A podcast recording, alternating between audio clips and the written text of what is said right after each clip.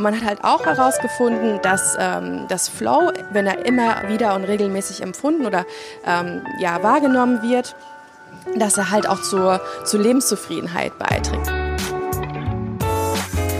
Moin, hallo und willkommen zurück zum Fearless Culture Podcast, in dem es um all das geht, worüber wir viel nachdenken, was uns nachts nicht schlafen lässt, worüber wir aber viel zu wenig sprechen, weil wir uns davor fürchten. Hier nicht. Hier sprechen wir über das, wofür wir uns alle fürchten und Angst haben, damit wir uns davon befreien können. Im Fearless Culture Podcast untersuchen wir, wie du eine Kultur erschaffst, in der mit Neugierde, Freude, Kreativität, Spiel und Leichtigkeit Ziele erreicht und Leistung garantiert werden. Wir schauen uns furchtlos die Schattenseiten an, die genau das verhindern und finden praxisorientierte Lösungswege. Heute habe ich im Podcast Monika Ovczarek Richtig? Jawohl. Und wir sitzen zusammen im Petit Café in Hamburg. Und hier gibt es einen fantastischen Blechstreuselkuchen. Solltest du mal in der Nähe sein. Wenn es ein bisschen laut wird drumherum, dann verzeih, das sind die anderen Gäste, die ihren Frühstückskuchen sozusagen genießen. Monika und ich haben uns auf einer Veranstaltung kennengelernt und sie hat mir eine super spannende Geschichte erzählt, wo es um das Flow-Gefühl von Rettungskräften gibt und warum die mit großer Leidenschaft ganz lange ihren Job machen. Und ich habe gedacht, das ist etwas, worüber wir ganz dringend sprechen müssen, weil das ja ein schwieriger Job ist und weil es da ganz viel mit Ängsten und Befürchtungen und äh, Trauma und all sowas zu tun hat und sie trotzdem anscheinend gerne diesen Job machen.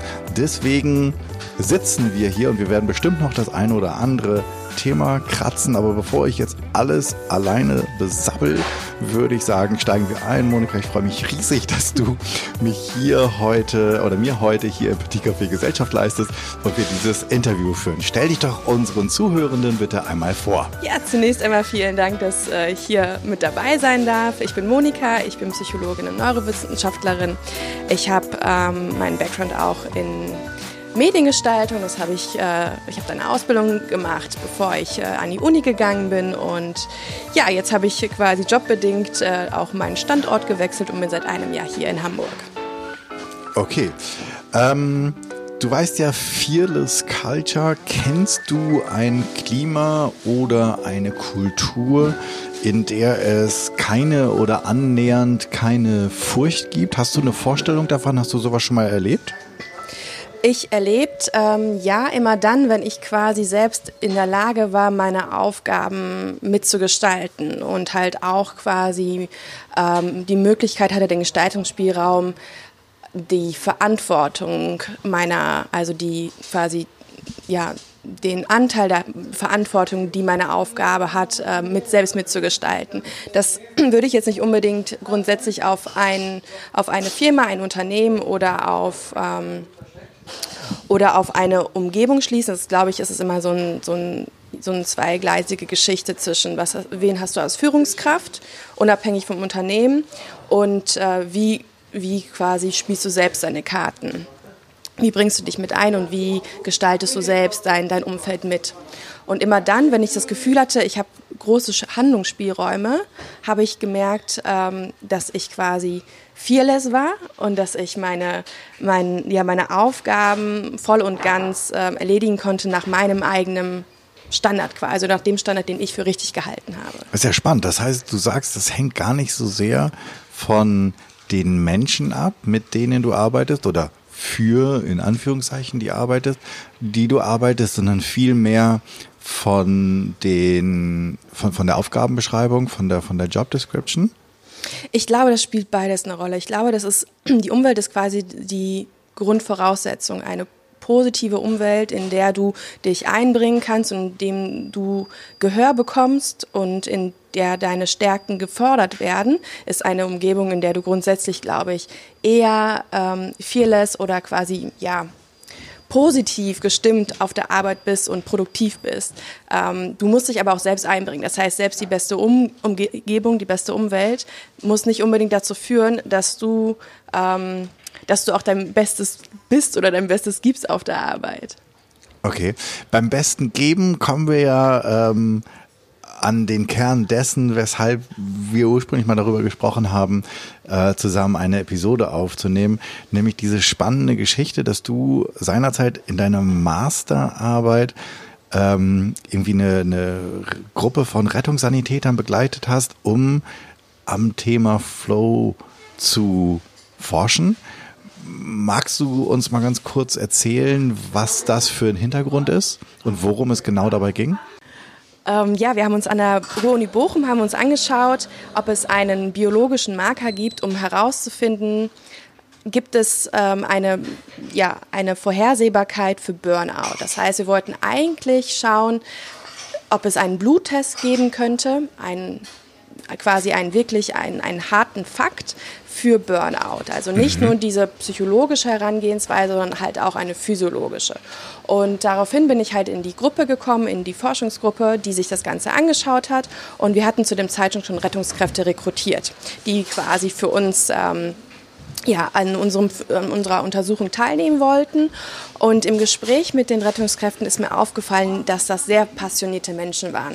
Und ich fand das total spannend, weil wir im Prinzip eigentlich über Burnout forschen wollten. Genau, das, ich wollte gerade nochmal einhaken. Also ihr wolltet herausfinden, gibt es irgendeinen einen biologischen Wert, den man messen kann, um vorauszusagen, Kollege A, Kollegin B wird mit großer Wahrscheinlichkeit irgendwann ausbrennen?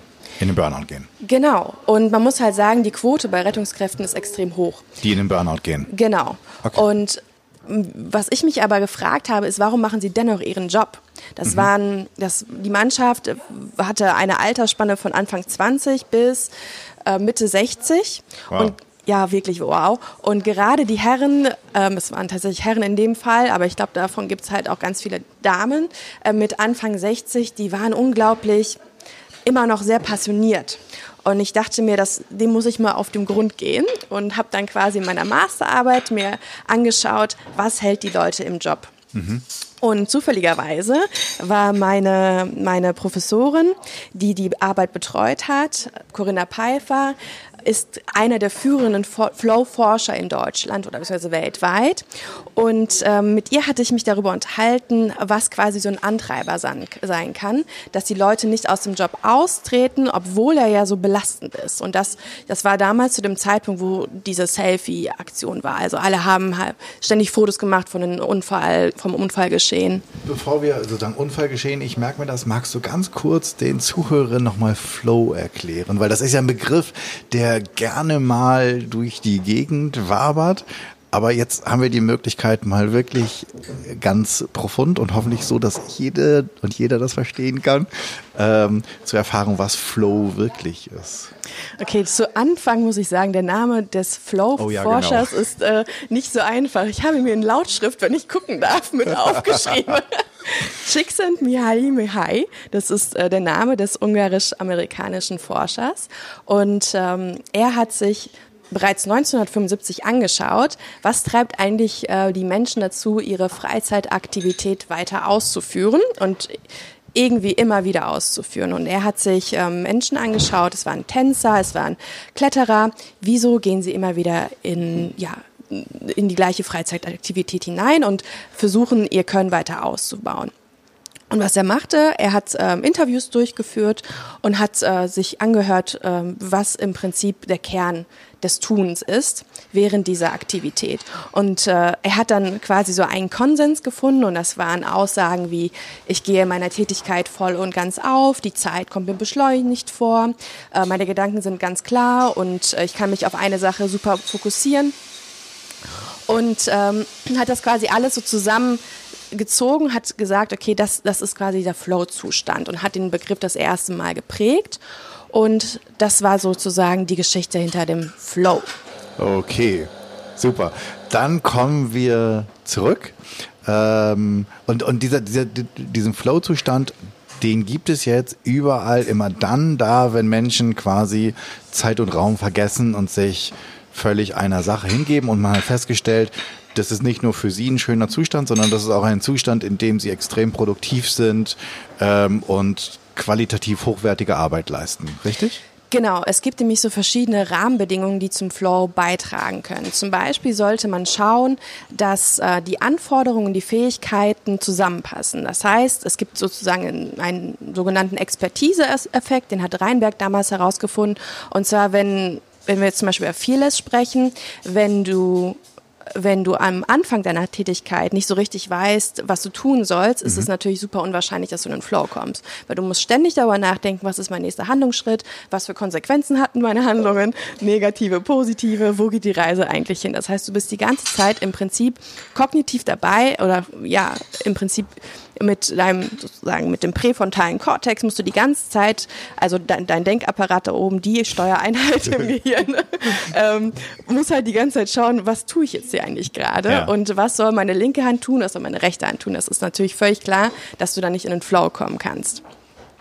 Das heißt, Fähigkeiten und Anforderungen müssen zusammenpassen. Und dann hat man sogar herausgefunden, dass wenn du hohe Anforderungen hast und hohe Fähigkeiten, ist die Wahrscheinlichkeit sogar am höchsten. Und am allerhöchsten ist es, wenn die Anforderungen so ein bisschen, ein bisschen zu knifflig sind. Also wenn du denkst, ah, ich bin mir nicht so richtig sicher, ob ich das packe, aber es dann doch irgendwie hinbekommst und die Nuss knacken kannst, dann ist quasi die Wahrscheinlichkeit, dass du in den Floor kommst, maximal. Okay. Also nicht überschätzen, aber so ein Ticken über dem, was man meint zu schaffen und sich dann voll reinhängen. Genau, und voll reinhängen ist auch nicht nur abhängig davon, was du für Aufgaben hast, sondern auch unter anderem zum Beispiel von dem Zeitpunkt, wann du diese Tätigkeit machst. Das heißt, ähm, man hat zum Beispiel herausgefunden, dass, ähm, dass du morgens nach dem Aufstehen, ungefähr so eine Stunde nach dem Aufstehen, da hast du so einen erhöhten natürlichen Cortisolspiegel. Ähm, also Cortisol ist ja das Hormon, ähm, das in deinem Körper immer dann ausgeschüttet wird, wenn Energie quasi bereitgestellt werden muss. Und du hast morgens, wenn du aufstehst, so einen ganz natürlichen Anstieg. Das heißt, okay. es ist quasi so die, der Startschuss in den Tag und mhm. den kann man gut nutzen. Das heißt, immer morgens, wenn man aufsteht, morgens variiert dann immer von Person zu Person. Ähm, da es ja die Lerchen und die Eulen. Ähm, aber immer wenn man dann natürlicherweise aufsteht, sollte man quasi diese, diesen, ja, diesen Energieschub, den man bekommt, nutzen, um halt zum Beispiel Aufgaben zu erledigen, die es bedarf oder ja, die quasi dann immer gut gelingen sollen, quasi, wenn man in den Flow kommen soll und äh, gut produktiv sein soll, ja. Heißt das, dass ich die kniffligen Aufgaben besser morgens mache? So sagt man tatsächlich. Okay. Nee, es gibt, es gibt ja dieses, ähm, auch, auch dieses Sprichwort Eat the Frog first. Ähm, also, dass du mit den, mit den unangenehmen, mit den kniffligen, mit den schwierigen Aufgaben beginnst, weil dann hast du sie erledigt. Ich gestehe, bis jetzt habe ich mal gedacht, das wäre der Trick, damit sozusagen man den restlichen Tag sich auf die Schulter klopfen kann und denken kann, so nach dem Motto, ey, ich habe eigentlich, eigentlich kann ich nach Hause gehen, ich habe es geschafft. Aber jetzt kommt ja eine Komponente hinzu, dass es irgendwie so einen biologischen Teil gibt, der sagt, naja, es macht auch Sinn, das morgens und nicht abends zu machen, weil du dann in einem besseren, keine Ahnung, psychologisch, biologisch, chemischen Zustand bist, oder? Genau, also es ist im Prinzip, kann man sagen, das ist so eine physiologische Basis mhm. die einfach äh, genetisch bedingt ist und die man gut nutzen kann, um produktiv zu sein, ja. Mhm. Kommen wir zurück zu deinen Rettungskräften. Mhm. So, also du wolltest herausfinden, warum die trotz dieser Anforderungen und des hohen Risikos, beziehungsweise nicht nur Risikos, sondern der großen Wahrscheinlichkeit, irgendwann in dem, im Burnout zu landen, diesen Job machen. Und dann? Genau, und dann ähm, habe ich mir das angeschaut und zwar macht man dann ständig, also was heißt ständig, man macht dann, ähm, man macht dann Untersuchungen, meistens sind das Fragebogenstudien und es gibt eine sogenannte Flow-Kurzskala, das sind tatsächlich nur drei Fragen, die gestellt werden und das die erfassen quasi den, das Flow-Erleben. Und ähm, man kann halt sich anschauen, wie hoch ist zum Beispiel äh, das Stressempfinden der Rettungskräfte, wie hoch ist das Flow-Empfinden der Rettungskräfte. Und dann haben wir das quasi in, miteinander in Verbindung gesetzt. Und was wir uns halt angeschaut haben, war ganz interessant. Und zwar je je älter die Person war, das heißt, je mehr Expertise sie hatte, mhm. umso also Dienstälter in dem mhm. Fall, umso höher war die Wahrscheinlichkeit, in den Flow zu kommen. Das halt sehr gut zu diesem Expertise-Effekt von Rheinberg halt passt. Das heißt, du kannst als äh, Newbie oder Greenhorn, wie immer man halt die Person nennen möchte, kannst du halt einfach äh, sehr schwierig nur in den Flow kommen. Genau, und es ist halt, das Interessante ist nämlich, es ist ja nicht nur ein Zustand, der dann quasi in dem Moment ist, sondern er hält halt an. Das heißt, immer wieder, wenn du eine Tätigkeit ausführst, die dich in den Flow-Zustand gibt oder versetzt, erlebst du positive Emotionen. Mhm. Ich meine, man macht das ja nicht nur, um produktiv zu sein, sondern auch, weil, wie du es gerade gesagt hast, man klopft sich selbst auf die Schulter und sagt, Mensch, das war aber, das hast du aber gerockt, du. Ja, genau, genau. genau. Und ähm, das heißt, du hast den ganzen Tag über eigentlich ein positives Gefühl und das hält an.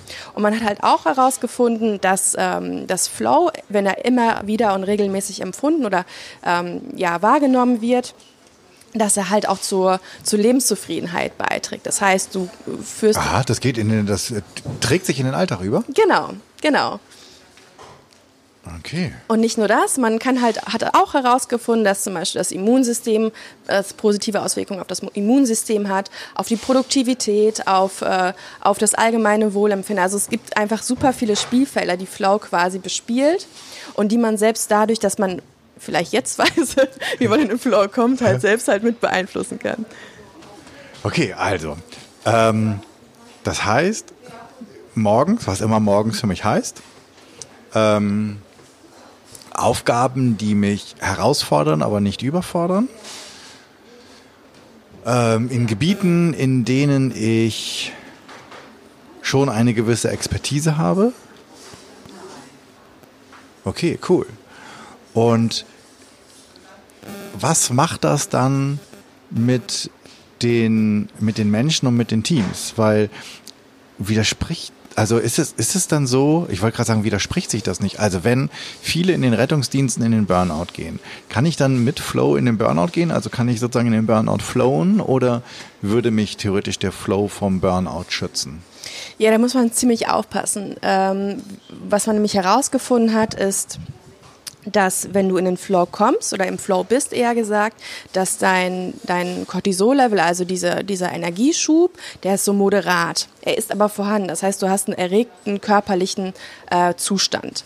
Jetzt musst du dir vorstellen, das ist, also man kann halt, halt irgendwie mich sich so vorstellen mit dem Bild, dass man immer so ein bisschen unter Reibung steht, aber angenehme Reibung. Mhm. Aber es ist auch so, dass auch Reibung verursacht quasi einfach immer so ein bisschen. Also es ist halt auch immer etwas dabei, was halt erschöpfend ist. Das heißt, man muss halt schauen, dass genügend Pausen gemacht werden. Wenn man zum Beispiel. Aber komme ich da nicht aus dem Flow raus? Du kommst aus dem Flow raus, aber du kommst auch wieder rein. Das heißt, es kommt ah. darauf an, wann du die Pausen machst. Du kannst dir vorstellen, wenn du alle 15 Minuten eine Pause machst oder unterbrochen wirst, zum Beispiel durch E-Mails, Anrufe, ist es halt blöd. Es ist blöd halt, um quasi dieses Kontinuum, was irgendwie der Flow-Zustand ist, ähm, zu unterbrechen. Äh, es ist halt ganz gut, man hat so herausgefunden, alle 45 Minuten zum Beispiel oder jedes Mal, wenn du quasi eh so einen Gedankenabbruch hast. Das heißt, du bist einer Sache in einer Sache ganz ganz vertieft und manchmal merkst du, okay, meine Gedanken fangen an, sich um etwas anderes herumzukreisen. Dann ist es auch vielleicht ein guter Moment zu sagen, ich pausiere mal kurz für fünf Minuten und dann mache ich weiter. Genau, und bei den Rettungskräften ist es halt so, ähm, die können sich nicht freiwillig Pausen nehmen. Das heißt, ah. der Beruf hat halt, ist so anspruchsvoll und so fordernd. Ähm, da hast du halt auch wenig Selbstgestaltungsspielräume, wo du schauen kannst, brauche ich eine Pause, brauche ich sie nicht. Und was wir halt nämlich auch herausgefunden haben, ist dadurch, dass du eine Aufgabe dass du eine Aufgabe erledigst, die gesellschaftlich so wertvoll ist, dass die natürlich super sinnstiftend ist und das sich natürlich weiter antreibt, allerdings auch dass es dann schwierig ist, diese Aufgabe auch abzulegen. Das heißt, wenn man in den Feierabend geht, ist es schwierig, das Erlebte quasi abzulegen und hinter sich zu lassen. Und man dadurch, dass du weißt, welch, welche Wichtigkeit eine Aufgabe hat, neigst du halt auch eher dazu, mehr zu tun, als du quasi solltest. Okay, das heißt, die schlechte Nachricht ist, auch der Flow schützt dich nicht vom Burnout. Du musst trotzdem auf dich achten. Jetzt stelle ich mir natürlich die Frage, ich habe keine Ahnung, ob ihr das untersucht habt, aber vielleicht hast du eine Idee dazu. Ähm, Rettungskräfte sind ja, also das, das, was die sehen, wenn sie im Einsatz sind, ist ja meistens nicht schön. Ähm, und was macht das mit, also äh, kann ein Flow-Zustand oder kann dieser Flow-Zustand auch dein Furchtempfinden beeinflusst, aber beeinflusst das dein Furchtempfinden, weil du einfach dich in deiner Expertise siehst und du siehst den ganzen Schrecken nicht mehr, sondern arbeitest einfach? Habt ihr da irgendwie, hast du da eine Idee zu? Hm, haben wir nicht untersucht, aber finde ich eigentlich ganz interessant. Also ich kann mir gut vorstellen, dass du wen, also man muss halt sagen, wenn du im Floor bist, dann hast du halt Expertise. Du weißt, was du tust und du weißt auch, welche Konsequenzen dein Handeln hat. Man hat vor allem ein sehr hohes Kontrollempfinden. Und ähm, Furcht wird ja, oder ja, Furcht, Angst, je nachdem, mhm. wie, man, wie man möchte, geht meistens einher mit Kontrollverlust, erlebten oder wahrgenommenen mhm. Kontrollverlust. Der kann auch ganz subjektiv sein.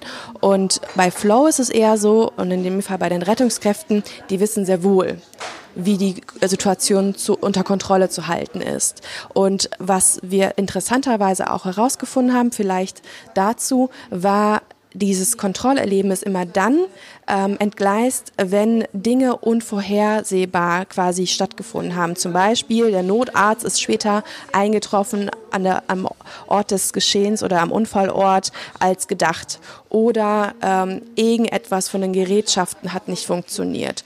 Oder andere Dinge, die quasi unkontrolliert auf die Situation eingewirkt haben, haben das Ganze halt beeinflusst und einem, ja, quasi einem eine Richtung gegeben, wo das Outcome vielleicht doch nicht so vorhersehbar war wie gedacht. Das ist ja, äh, finde ich jetzt super spannend für all die, die jetzt nicht als Rettungskräfte, sondern im unternehmerischen Kontext arbeiten. Und jetzt egal, ob du das entweder für dich selbst, ob du dich selbst führen willst, ähm, dazu gab es ja auch schon eine Episode, oder ob du ähm, ob du Führungskraft bist. Es gibt eigentlich zwei, zwei Dinge, die du, die du vermeiden musst, damit du die Leute möglichst, also eigentlich, eigentlich, eigentlich ist es einfach, oder? Fällt mir jetzt gerade ein. Du musst, A, musst du die Leute so einsetzen, dass sie immer einen Ticken mehr gefordert sind, aber bitte in ihrem Feld. Dann musst du gucken, dass du ähm, Störungen von außen vermeidest. Und als drittes musst du, das sollte jede Führungskraft tun, aber egal, du musst sicherstellen, dass die Leute all das haben, was sie brauchen, um ihren Job zu machen, damit nicht irgendwann sie in einer Situation sind, in der sie quasi den Kontrollverlust erleben, richtig? Richtig, und gerade der erste Punkt ist super wichtig. Ähm, die Flow-Forschung ist in der positiven Psychologie angehangen. Das ist, ähm, das ist quasi so eine Wende in der psychologischen oder in der wissenschaftlichen Psychologie. Und zwar schaute man sich ähm, irgendwann ab dem Zweiten Weltkrieg nicht mehr an, wie können wir, wie können wir quasi jemanden von, von erkrankt zu gesund bringen, sondern die positive Psychologie schaut sich an, wie kann ich die Stärken, die die Person hat, noch weiter ausbauen und nutzen. Und das ist gerade im unternehmerischen Kontext super interessant. Ähm, das hast du mich gerade auch so schön gesagt, immer in den jeweiligen Spielfeldern, in seinem Fachgebiet quasi. Mhm. Man schaut sich an, den Menschen als Individuum und setzt ihn genau auf diese Stelle, genau auf diese Position, wo er seine Stärken quasi voll, voll einbringen kann. Mhm. Erlebst du das? ja, ich, aktuell tatsächlich. Also ähm, aktuell, ich arbeite in Unternehmensberatung und immer dann, wenn ich das Gefühl habe, okay, hier wird wirklich eine psychologische Expertise gefragt, mhm. dann würde ich sagen, bringe ich so mein bestes Selbst mit zur Arbeit. Ja. Okay, und jetzt, damit du nicht nachher noch äh, Ärger bekommst, von, nicht von dir. Ich meinte gar nicht so, das, das, das kann ich 100% unterschreiben. Also immer dann, wenn ich genau da bin, wo ich sein will, ähm, so fängt es an zu fließen. Die Frage, erlebst du das, war eigentlich in die Richtung gemünzt. Erlebst du Führungskräfte und Unternehmen, die wirklich darauf bedacht sind, die Menschen, die sie ja nach ihrer Meinung mit teuer Geld bezahlen, in den Feldern einzusetzen, wo sie spitze sind oder überhaupt herauszufinden, wo Leute spitze sind? Ja, ich glaube eher weniger. tatsächlich. Ich glaube, das ist, ich glaube, das ist ein, tatsächlich ein Kulturthema. Und ich glaube, das ist noch eine Reise bis dorthin. Bis jemand wirklich, ähm, also man stellt sich ja mal vor im Vorstellungsgespräch und holt dann alle seine, seine, seine, seine positiven Aspekte raus. Alles, was man so mitgebracht hat, legt man auf den Tisch. Und ähm, ob das dann wirklich dann eingesetzt wird. Ich meine, man zeigt ja im Prinzip schon, pass auf, das sind meine Stärken. Und die, die Schwächen werden ja immer so ein bisschen unter den Teppich gekehrt. Äh, kann man darüber denken, was man möchte. Aber man bringt ja im Prinzip seine Stärken schon mit. Aber dann schaut man ja eigentlich nur im nächsten Step, ähm, wie passen vielleicht die drei oder zwei Stärken Stärken von den fünf, die er aufgelistet hat, zu dem Job. Dabei mhm. hat er schon fünf. So, man könnte ihm vielleicht direkt von vornherein ein Umfeld mit Aufgaben formen, wo er alle fünf einbringen kann. Mhm. Ich glaube tatsächlich, da ist ganz viel Potenzial da draußen, das nicht richtig geschöpft wird. Ja, das, ich, ich denke gerade so, also ich denke mal an meine ähm, festangestellte Vergangenheit äh, falsch rum, egal. Also wir wissen alle, was, was ich meine. Und wie sehr man um eine Mini-Investition für, was weiß ich, für ein Programm oder irgendwas für ein paar hundert Euro kämpfen musste und hat quasi dabei zugesehen, also in meinem Fall jetzt unwissentlich und wahrscheinlich auch bei den Führungskräften, wie sie das Potenzial, was sie ja bezahlt haben, jeden Monat mit deutlich mehr als ein paar hundert Euro, zum Fenster rausgeworfen haben. Das ist betriebswirtschaftlich ja ein Desaster, ein GAU. Yes. genau, das ist es. Ja, tatsächlich. Dabei denke ich, also äh, dabei denke ich das kann doch nicht sein. Ich meine, das, das ist doch, das ist doch umsetzbar. Ich meine, wir reden ja hier nicht darüber, quasi ähm, darüber Aufgaben also es ist ja eigentlich eine Individualisierung der, der Arbeitstätigkeit. Ja.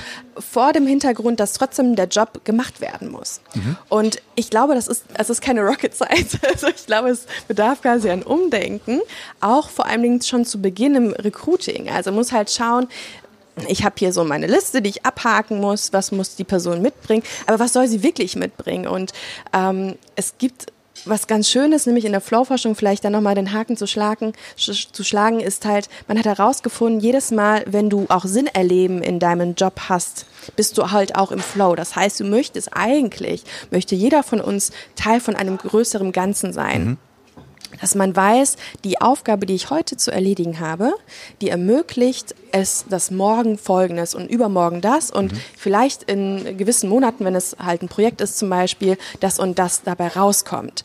Das heißt, wir brauchen immer so eine holistische Betrachtung von dem, was wir gerade heute in dieser Minute, in dieser Stunde tun, um halt auch Sinn erleben, ja, quasi zu fördern und äh, für uns ist das ist das einfach so ein schöner, schöner Ausschwang quasi von, von positiven Emotionen, die du dann nämlich erlebst. Mhm. Und ich glaube, da, da können wir noch ein bisschen aufholen, ja.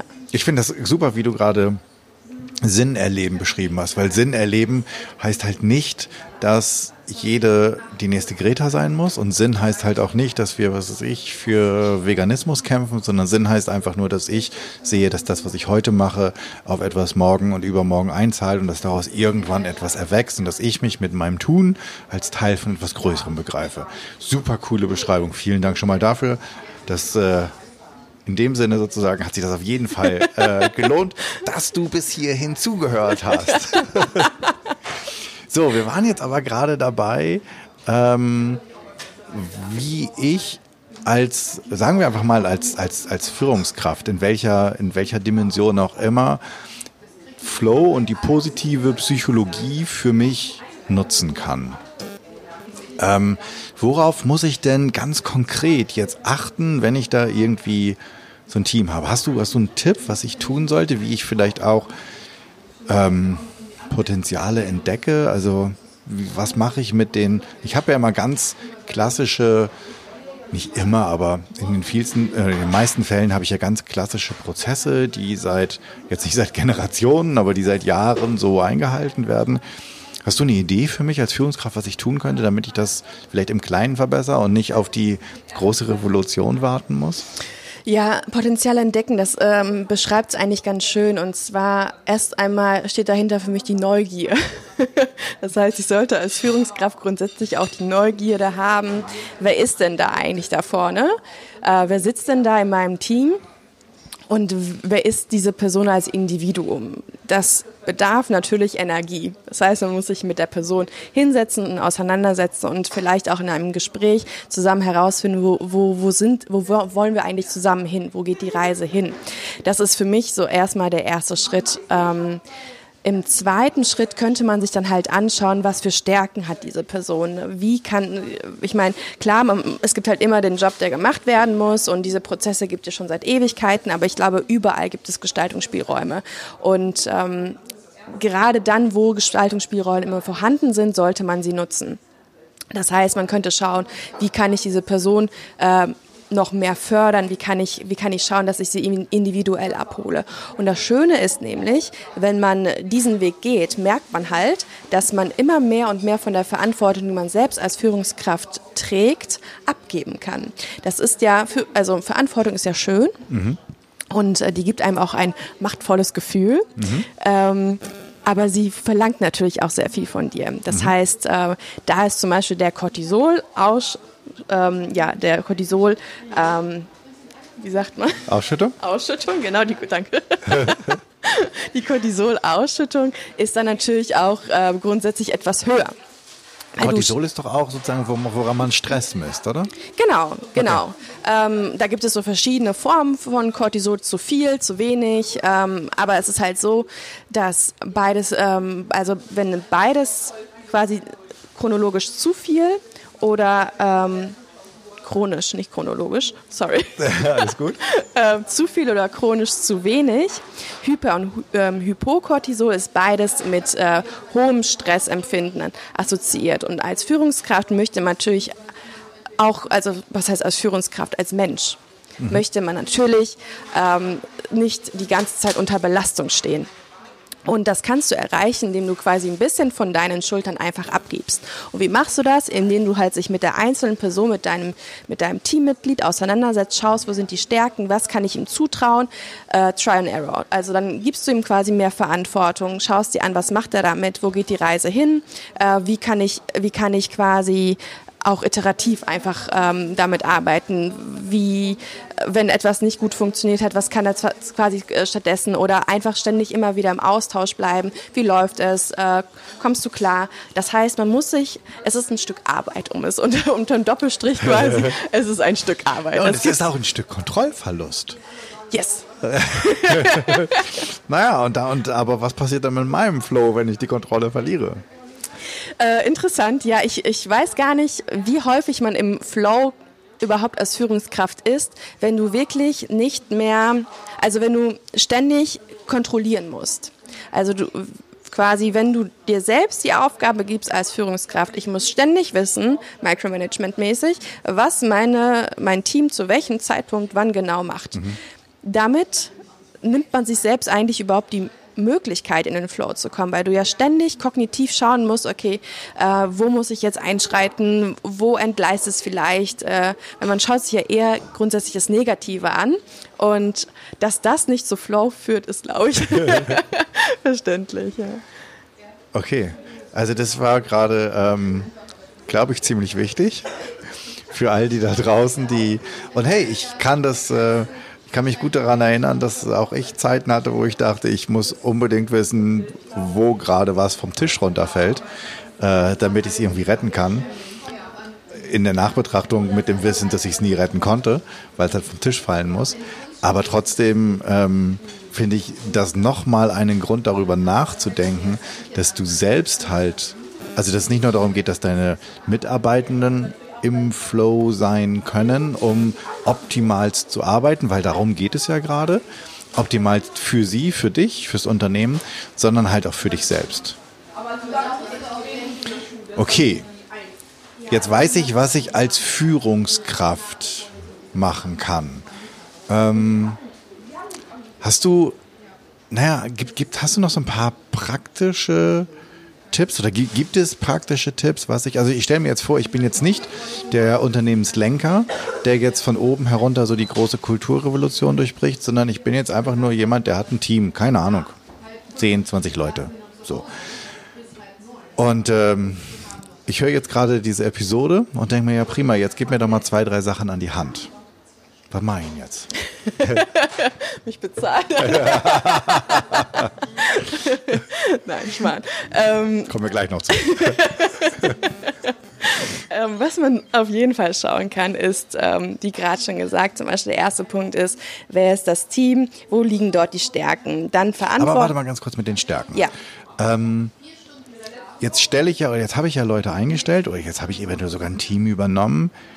Jetzt sagen wir immer so schön Stärken. So. Wie finde ich denn jetzt wirklich, ich frage das mal ganz blöd, wie finde ich denn jetzt wirklich die Stärken raus? Also ist das nur das, weil das, wo jemand schnell gute Arbeit macht, ist das das, wo er wirklich eine Stärke hat?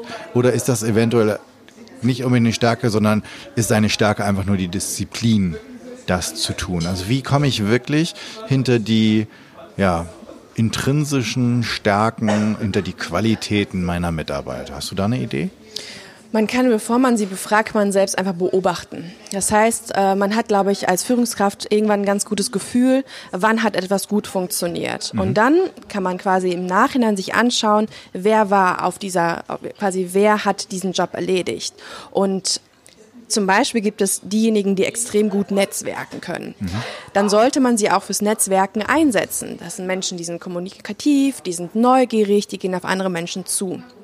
Das sind zum Beispiel auch meistens die Menschen, die im Vertrieb sind. Mhm. Hartnäckigkeit muss ja nicht unbedingt zum Beispiel positiv sein. Ähm, eher Empathie. Das zweite ist zum Beispiel Menschen, die extrem gewissenhaft arbeiten. Das heißt, Menschen, die Excel-Tabellen zum Beispiel lieben, äh, wenn die ins Netzwerken kommen sollten, das könnten zum Beispiel vielleicht, um die Klischeeschublade mal aufzumachen, das könnten Menschen sein, die eher vielleicht in sich gekehrt sind und eher ähm, introvertiert sind, die rauszuschicken zum Netzwerken, da kann man, also das ist das mit der Rocket Science, was ich meinte, das macht halt einfach nicht so viel Sinn. Mhm unternehmerisch keinen Sinn, aber auch für den einzelnen Menschen nicht, weil er hat dann natürlich super viel Furcht, die er dann erlebt. Und diese, diese quasi, diese immer wieder erlebte Furcht führt natürlich dazu, dass du dein Surrounding als quasi angstbelastend erlebst. Ja. Ähm, Genau, diese zwei Punkte. Das heißt, man könnte sich anschauen, wo war diejenige Person, die ich gerade beobachte, wann war sie quasi mit, wann war sie die best, also man sagt immer so best self. So, wann mhm. war das das letzte Mal? Und das kann man zum einen beobachten, man kann es aber auch erfragen. Das heißt, man könnte hingehen und sagen, pass mal auf, wenn du jetzt mal so das letzte halbe Jahr für dich rekapitulieren solltest. Selbstreflexion spielt eine große Rolle. Ähm, wann hast du dich besonders gut empfunden? Wann hattest du gedacht, Mensch, das, äh, das war doch, das hast du echt gut gemacht. Wann würdest du dir selbst auf, auf die Schulter klopfen? Und das, sind, das ist zum Beispiel ein Weg, um herauszufinden, was liegt eigentlich für eine Stärke dahinter.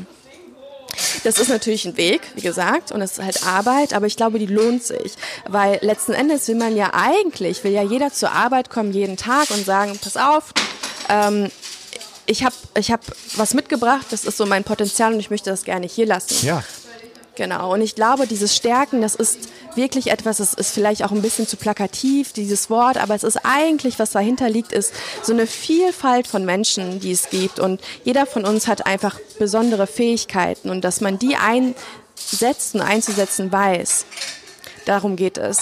Aber halt auch, dass man quasi diese Umwelt schafft für, je, für jemanden. Du musst ihnen das übrigens auch nicht ganz eins zu eins sagen. Pass auf, äh, Dieter, ich habe gemerkt, schöne Geräuschkulisse. Äh, ja, hier, du bist wird ein bisschen Besteck sortiert, deswegen gibt es eine etwas äh, angestiegene Geräuschkulisse.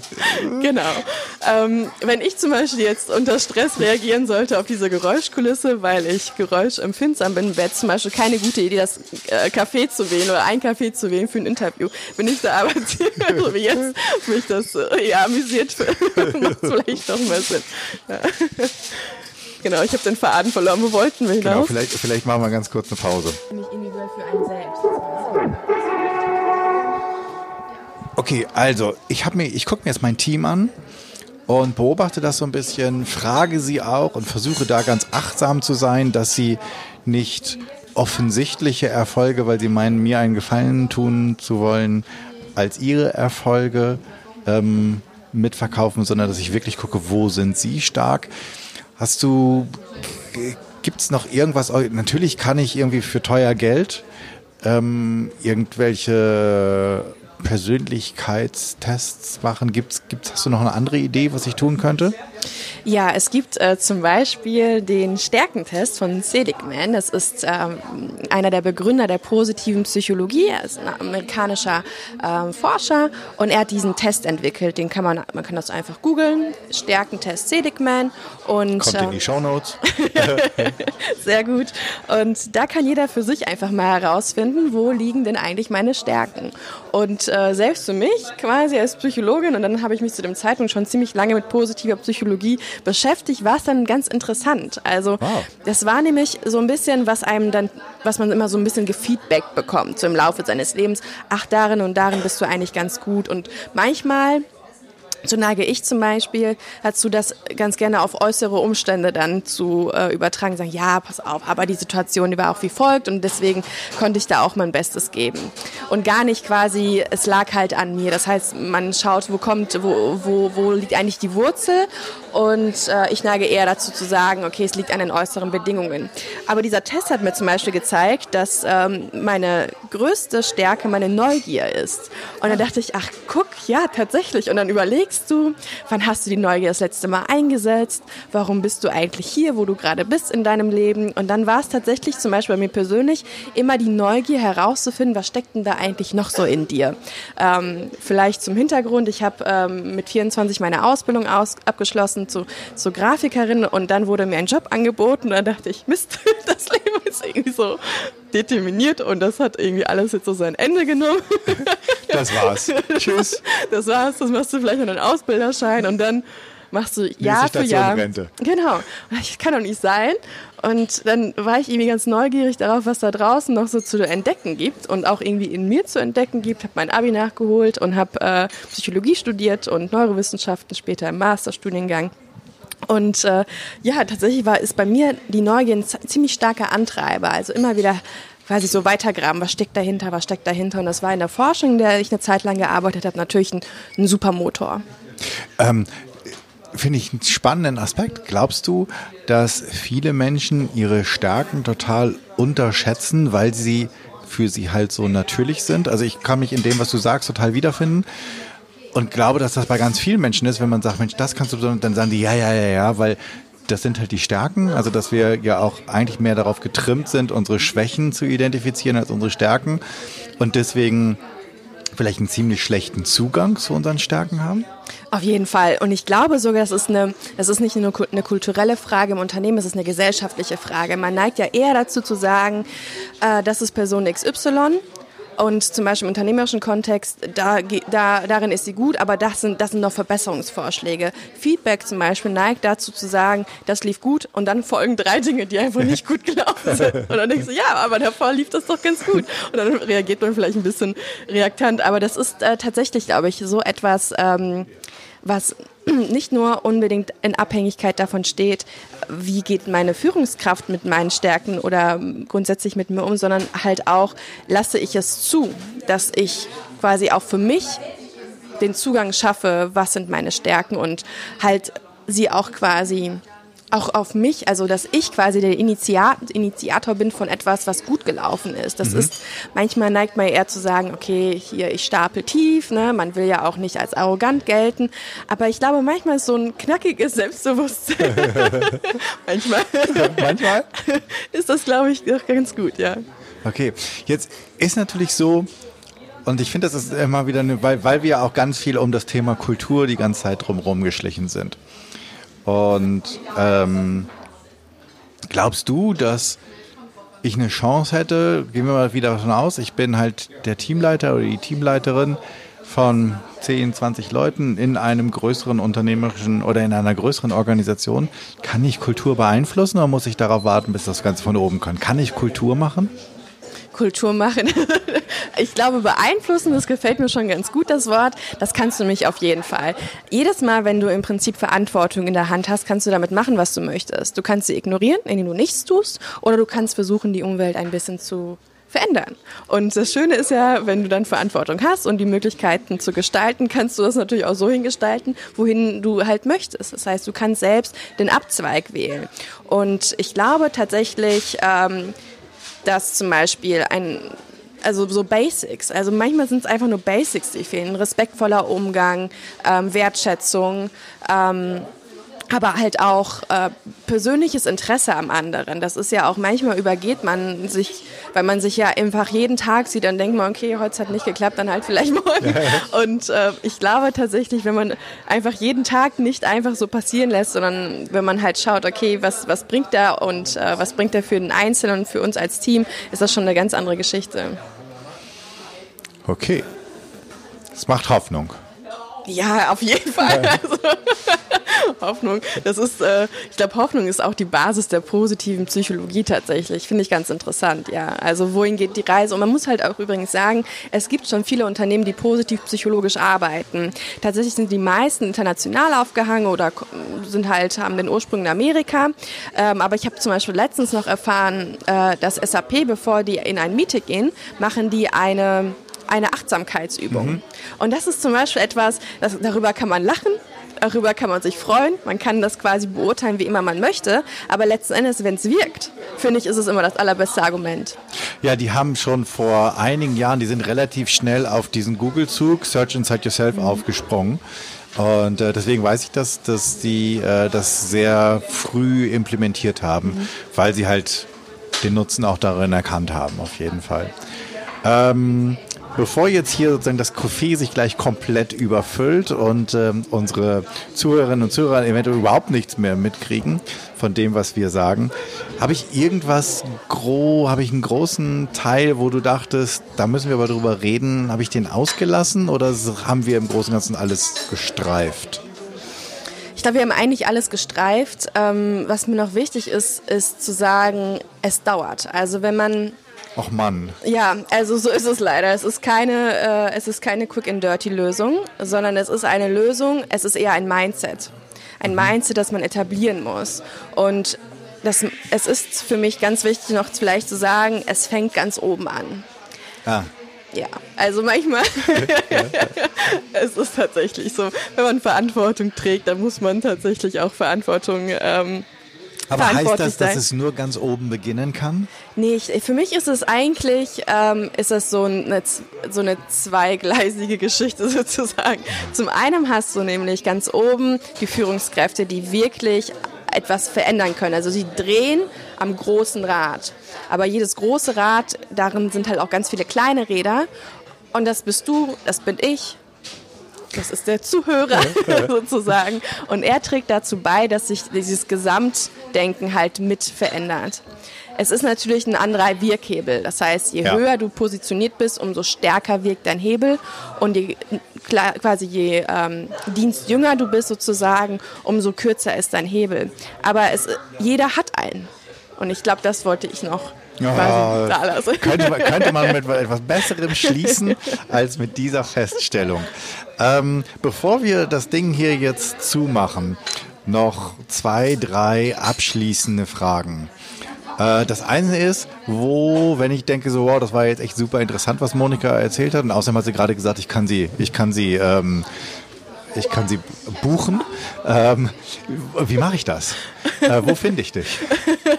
buchen kann mich noch nicht. also zumindest glaube ich, dass ich meine Stärken noch nicht so weit ausgereift habe, dass ich buchungswert bin. Aber ich mache tatsächlich, fange ich in der nächsten Woche eine Coaching-Ausbildung an. Ähm, ja, zum systemischen Coach mit positiv-psychologischem Hintergrund in Berlin. Und äh, vielleicht in einem halben Jahr dann. okay, dann äh, müssten wir das irgendwann nachreichen. Bis dahin kann ich Kontakt mit dir aufnehmen. Wo oder wie? Am besten über LinkedIn. Okay, also kommt in die Show Notes. Dann, wenn ich eine Bühne bauen würde und ich würde 100 Leute einladen, zweigeteilte Frage. Der erste Teil, über was würdest du sprechen, wenn ich dich einlade zu reden? Und das zweite ist, vor wem würdest du reden wollen? Äh, super interessante Frage. Ich hätte mir Gedanken dazu gemacht. By the way, hatte mir die Frage schon vorher zugeschickt.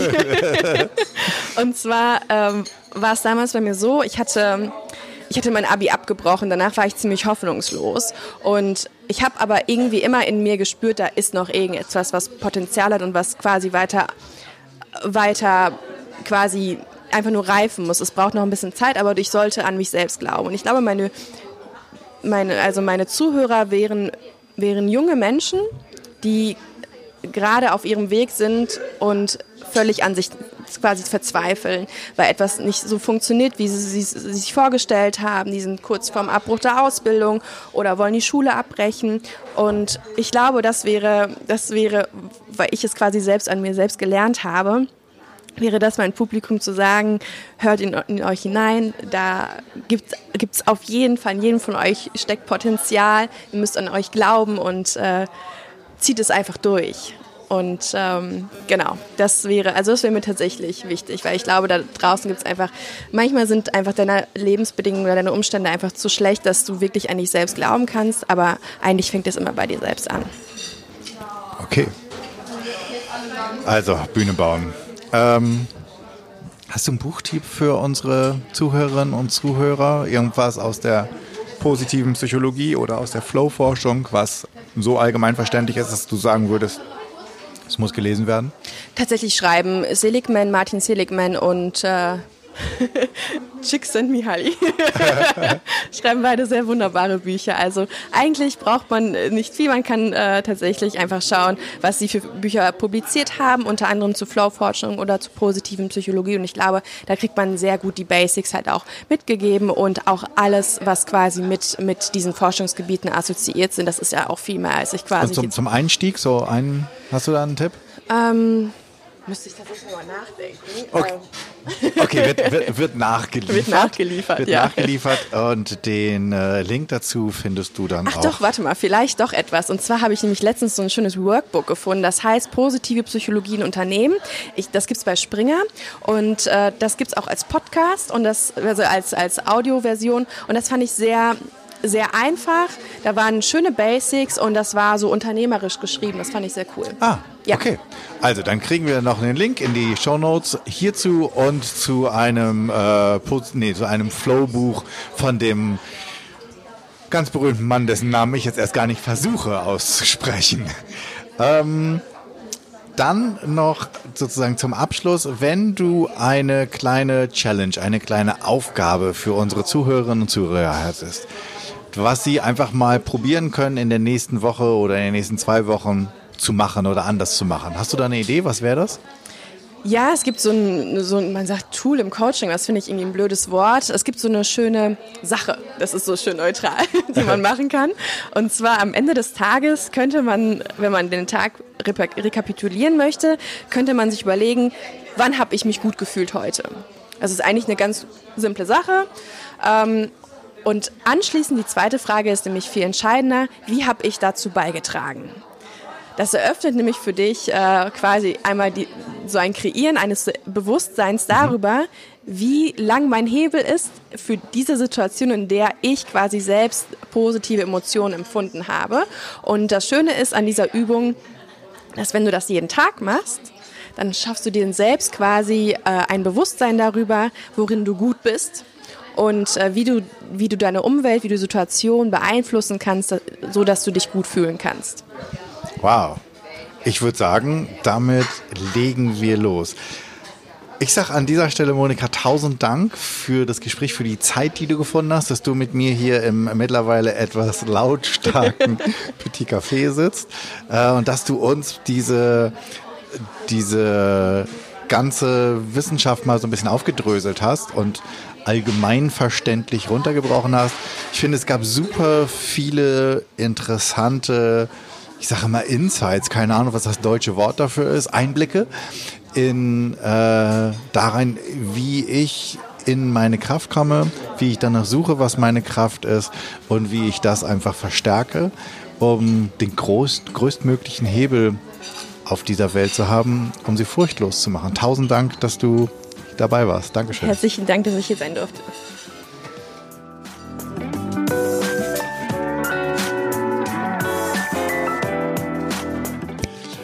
So, das war's. Danke fürs Zuhören. Ich hoffe, es hat dir gefallen, es hat dich neugierig gemacht und dich vielleicht inspiriert, einmal darüber nachzudenken, wann du in den Flow kommst oder wie du andere in den Flow bringen kannst oder sie zumindest nicht rausholst. Es hat dich inspiriert, wie du furchtloser werden kannst und eine Fearless Culture erschaffen kannst. Ich freue mich über dein Feedback und Ideen, was ich noch machen könnte, was ich besser machen könnte, denn für mich ist dieser Podcast ein Herzensthema und dein Feedback bedeutet mir sehr viel. Wenn du ein Thema hast, von dem du meinst, das müsste mal besprochen werden und du bist eine gute Ansprechpartnerin oder du kennst jemanden, dann schreib mir bitte an podcast@janschleifer.com. Abonniere den Podcast auf iTunes, Spotify, Stitcher oder wo auch immer du Podcast hörst. Und natürlich freue ich mich riesig über deine 5-Sterne-Rezension bei iTunes, denn damit wird der Kreis derer, die diesen Podcast hören können, größer und wir können alle zusammen etwas verändern. Ich hoffe, du bist bei der nächsten Episode wieder dabei. Bis zum nächsten Mal. Sei furchtlos. Dein Jan.